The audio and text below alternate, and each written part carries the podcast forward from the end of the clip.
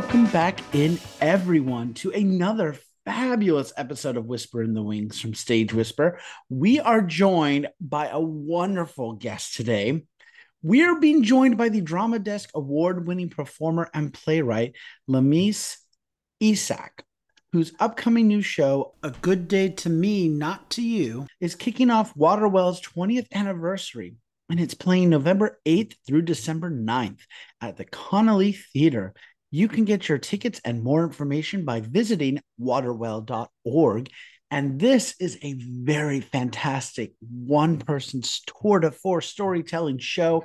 We can't wait to bring it to you. And we're so honored to be having this incredible playwright and performer on our show. So let's go ahead and welcome on our guest. Lameece, welcome to Whisper in the Wings from Stage Whisper. Thank you for your welcome. Thanks for having me. Oh, lovely. What a lovely intro. Thank you. Well, I'm excited to talk about this show though, because as I was stating and reading in the press release, I mean, it, it is, it's a tour de force. It's an incredible storytelling journey. And for those of us who are older, out of our 20s, we'll say, you know, this is almost like a relatable story too, because of what happened to the character. So I am doing like the worst description ever. So why don't I go ahead and throw it to you and have you tell us a little bit about what a good day to me, not to you is about. A Good day to me, not to you is about a 40, we say a 40, whatever, former dental lab technician's assistant, mouthful, who loses her job and moves into St. Agnes Residence, which is a woman's rooming house run by nuns. This place actually exists. It is on the Upper West Side. I did live there for five years during my early 30s. This is a purely fictional story.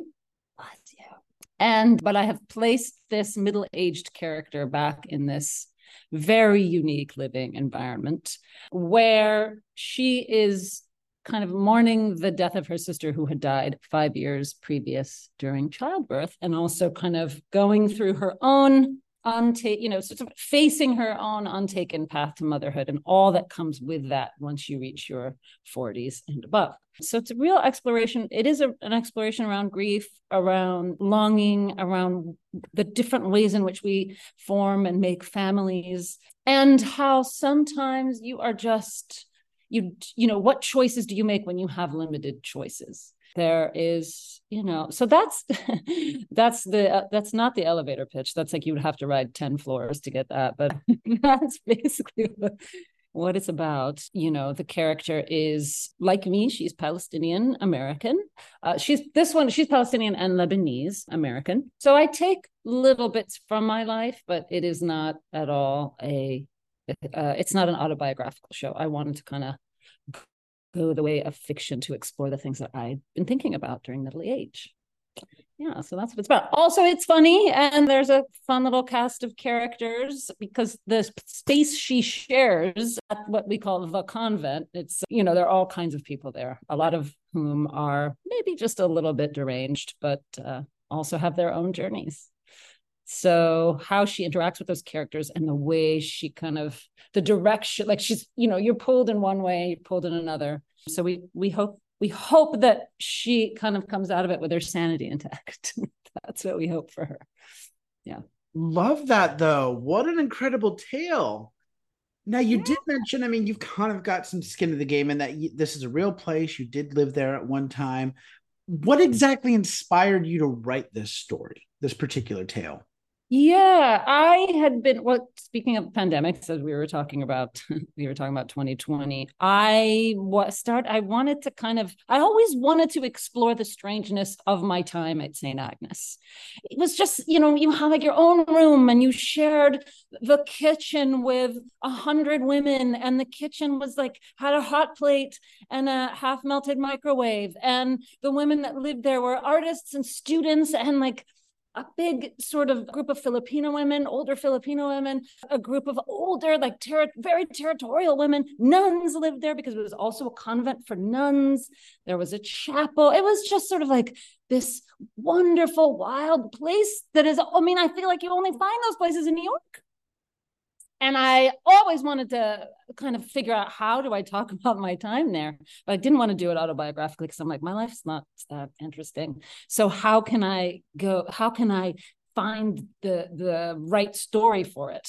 And then sort of flash forward, you know, 10 years, and I'm also thinking about how to build family with limited resources. I'm getting older, middle aged women. We're just so popular. Everybody wants to talk about us. I mean? Everyone cares. And I, I, I wanted to talk about the sort of longing for children when you don't have the resources and what that looks like as your your own fertility is waning. And I thought, okay, well, why don't I put that person in this place?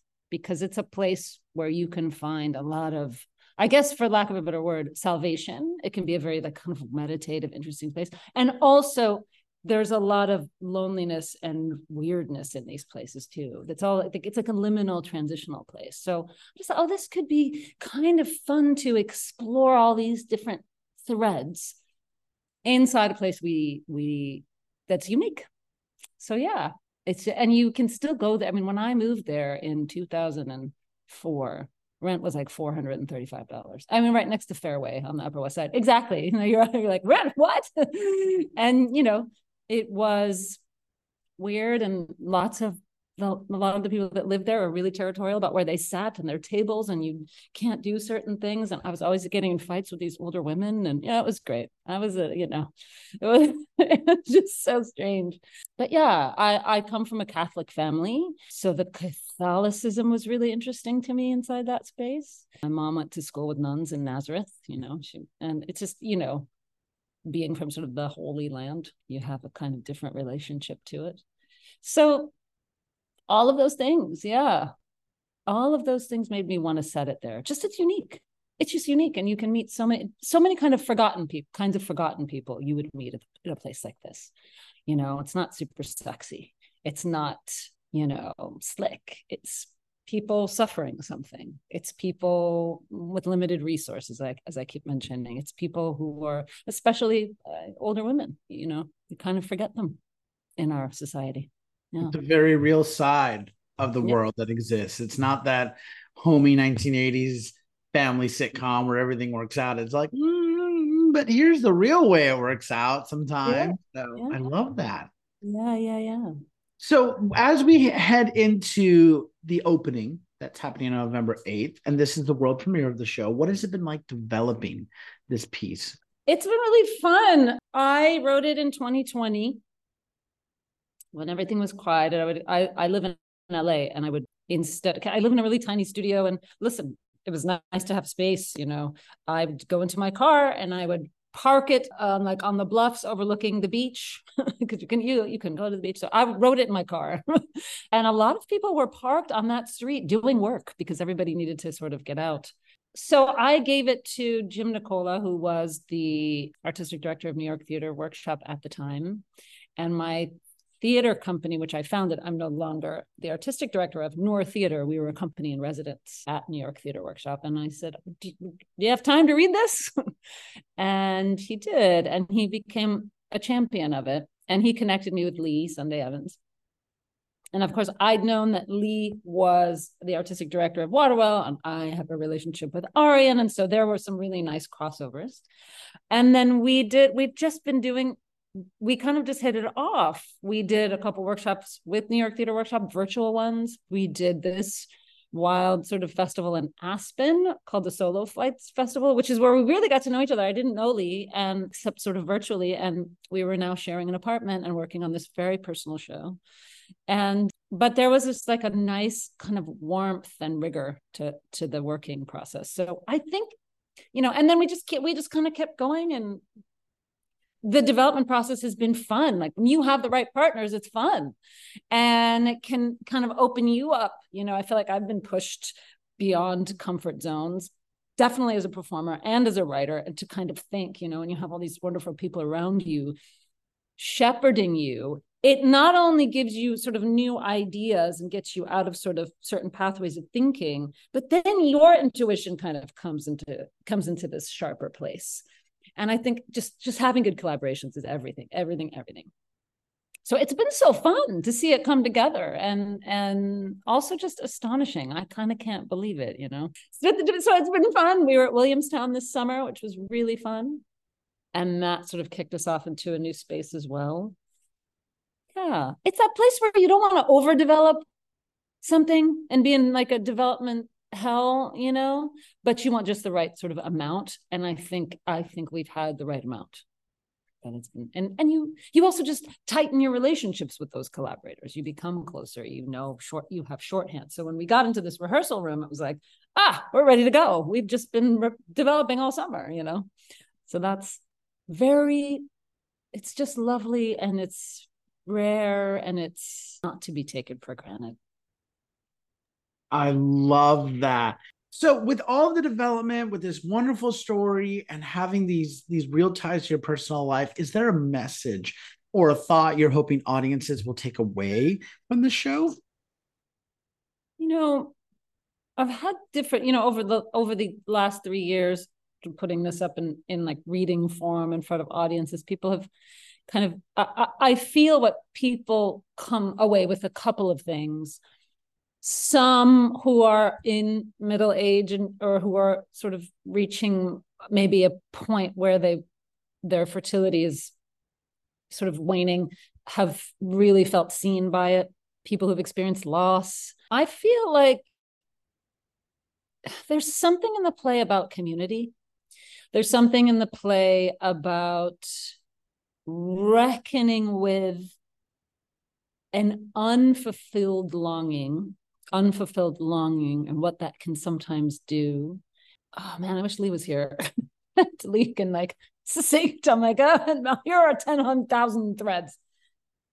But I, I, I, I hope that people walk away maybe understanding something that a lot of us are going through and dealing with in terms of putting, uh, creating family, fertility, the world of fertility treatments, which is like an absolute show. It's it's untenable. It's you know, gosh, I'm really killing this interview, Andrew. I don't know. I feel like there's something gentle in it, a kind of that that there's a forgiveness of self that we don't get out of our grief alone, and that there's a little more visibility for this age group, right? And care. Yeah, and hopefully you'll have some some laughs too. so, you know, we're we're we're you know, we have some comedy in the show as well. It's not all just like heavy. It's it's it's light in a lot of moments. Yeah, and I think, you know, kind of representing Palestinian Lebanese character speaking to her life, speaking to a very particular part of her life. I hope that that reaches people as well you know? Sometimes you feel as a coming from sort of a marginalized community or bipoc communities like you have to speak to very specific parts of your culture which i've done and i've loved and i will continue to do. But also to say that oh this is a more holistic look at this person this person's humanity that we can maybe talk about these other aspects of life these other avenues. You know we don't always have to talk about and you know there's a lot of stuff going on right now and a lot of pain in our communities so but to be able to talk about life in a different kind of way and different i feel like there's some there's some power in that and some real you know that we get to be hyper specific in our human experience and that we don't need to be told what we need to say or what we need to represent or write. We can say, this is my full human experience. This is an aspect of it. And I hope that that is healing and a balm to my community in whatever way. It's an offering. You know, it's it's my offering right now. And I hope, yeah, like life is outrageous in New York. I mean, what can I say? You know, I, I, I you know, the the whole the good day to me, not to you title is based on an actual story that happened to me when I was on subway in like 2002 when I first got here. And uh, it's a whole interaction that I put in the play in a different context because it was so weird. And my friends would constantly be at me going, Tell that story. Tell the good day to me, not to you story. and it was just kind of like a party trick and then i started i started collecting these stories of these like always sort of older women older white women i don't i don't know who would just come to me out of the blue and say insane things or sort of uh, uh, you know approach me in these antagonistic ways. And i was kind of an idiot and i would go back at them instead of being like okay this is a person with probably you know who's had a very hard life who has mental illness. Calm down. But you're always on guard so those those i would just would those would be the stories i would tell to my friends who would ask me to tell them over and over again. And i was like these stories have to go somewhere. Where can i put these stories? So there there are like three in the play that actually happened to me. And you have to be able to laugh at it or you just lose your mind. I mean you know the pressures of living in a in new york and also and i would like i don't anyway I can go into that if you want me to go into that and just kind of my, my, thoughts on it and some of the other things I was exploring in the in the play around around that. Yeah. I love all that though. Well, my final question for this first part is who do you hope have access to a good day to me, not to you? Oh my God. Everybody and anyone. Anyone. I, I want I, I don't, you know, when I was young and still now, you know, theater tickets are expensive and they're, you know, it prevents you from going to see theater. And then, which means that only a, a sort, sort of certain demographic of people can come to the theater, which is incredibly frustrating. And we don't want to do that. And that's what I love about Waterwell because they've made the tickets as cheap as a dollar.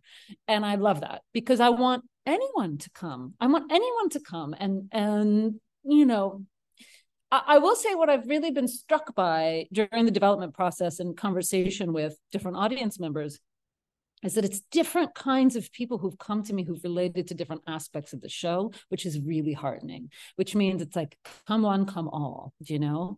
And I just, it's a longer conversation for another time, but I'm of the mind that you, we, we should be taking theater into communities.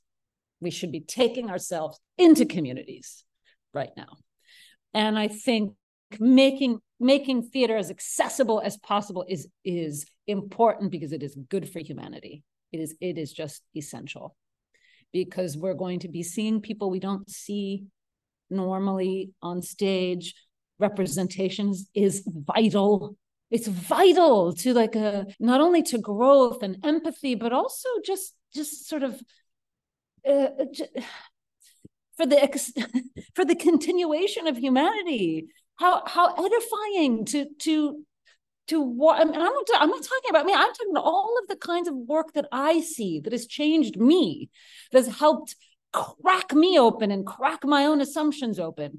I want that for myself. That's freedom. And that's real connection.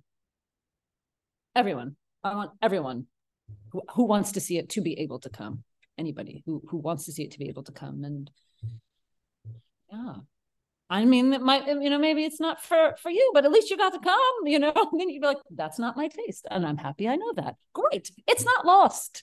It's not lost at any point ever. And you know, the whole point of this is connection. The whole point of me putting this stuff down on paper is I don't know what to do with these things that I feel and think. I'm going to put them somewhere. It's going to be here. And then I'm going to take them out this way in a really vulnerable, scary way. and hope that they're received by whoever they need to be received. Hope it's received by whoever needs to receive it. So you won't know until you open the doors to everyone.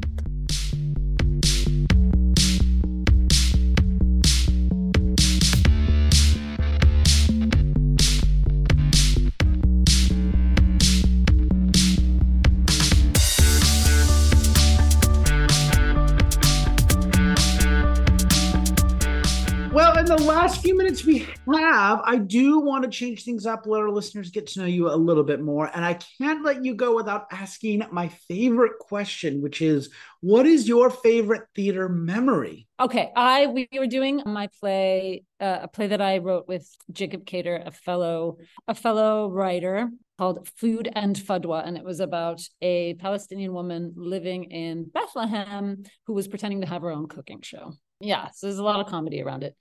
And one preview, and I was doing this show with all my friends and with my theater company at the workshop, and it was such a fulfilling and beautiful experience and but it was not without you know some trials. There was one one preview and Arian was actually in the show too. He played like this very very funny character where almost everyone in the cast with the exception of three people had gotten an insane flu an insane flu yes we had our own little company pandemic and our stage manager was sick and this was a student matinee Okay. So we're kind of explaining to them, like, ah, what are we going to do? We got to do this for the kids, you know?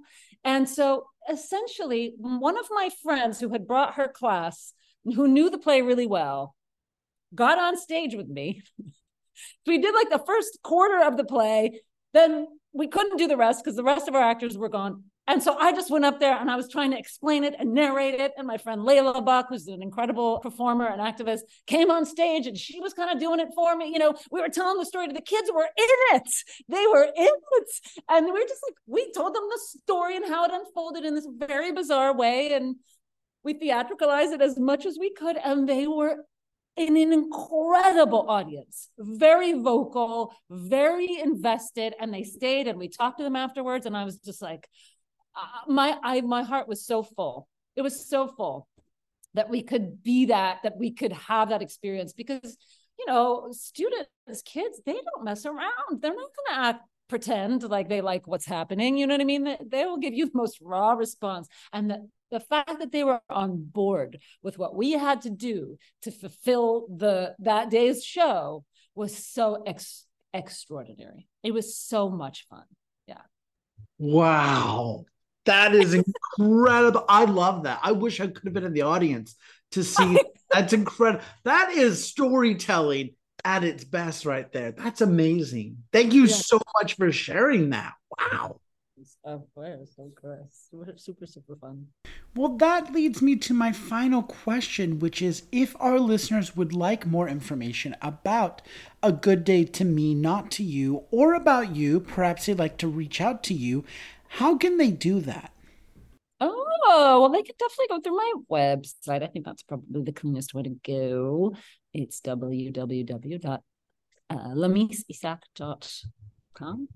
Also, I'm on Instagram. Um, and you know, I think you could probably go through Waterwell as well. Yeah. Well, Lameece, thank you so much for taking oh. the time to speak with me today. This has been so much fun. I want to do this again. You're you have stories for days. I oh. want to hear all of them. Oh. I want to see them all up on stage because this is incredible. So thank you for taking the time to speak with us about your incredible show. Cannot wait to see it. I and- can't wait to have you. I hope you I hope you'll both make it. Absolutely. Absolutely. Done and done. So oh. thank you very much. My guest today has been the Drama Desk award winning performer and playwright Lameece Issaq, whose upcoming world premiere show, A Good Day to Me, Not to You, is kicking off Waterwell's 20th anniversary. It's playing November 8th through December 9th at the Connelly Theater, and you can get your tickets and more information to this fantastic show by visiting waterwell.org. We also have some contact information for Lameece as well as Waterwell, and we'll be posting that on our episode description as well as on our social media post. But make sure you join us between November 8th and December 9th at the Connelly Theater to check out this great show. A good day to me, not to you. A wonderful storytelling tour de force Lameece is putting on. You're not going to want to miss it. We can't wait to see it. We'll let you know when we'll be in attendance, but get your tickets now for a good day to me, not to you, playing November 8th through December 9th. So until next time, I'm Andrew Cortez reminding you to turn off your cell phones, unwrap your candies, and keep talking about the theater. In a stage whisper. Thank you.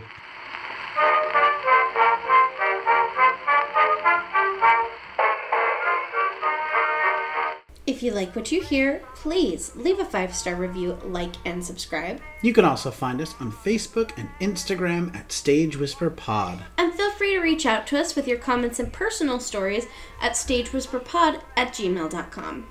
And be sure to check out our brand new website for all things Stage Whisper and theater. You'll be able to find merchandise, tours, tickets, and more. Simply visit stagewhisperpod.com. Our theme song is Maniac by Jazzar. Other music on this episode provided by Jazzar and Billy Murray. You can also become a patron of our show by logging on to patreon.com slash stagewhisperpod. There you will find all the information about our backstage pass as well as our tip jar. Thank you so much for your generosity. We could not do this show without you.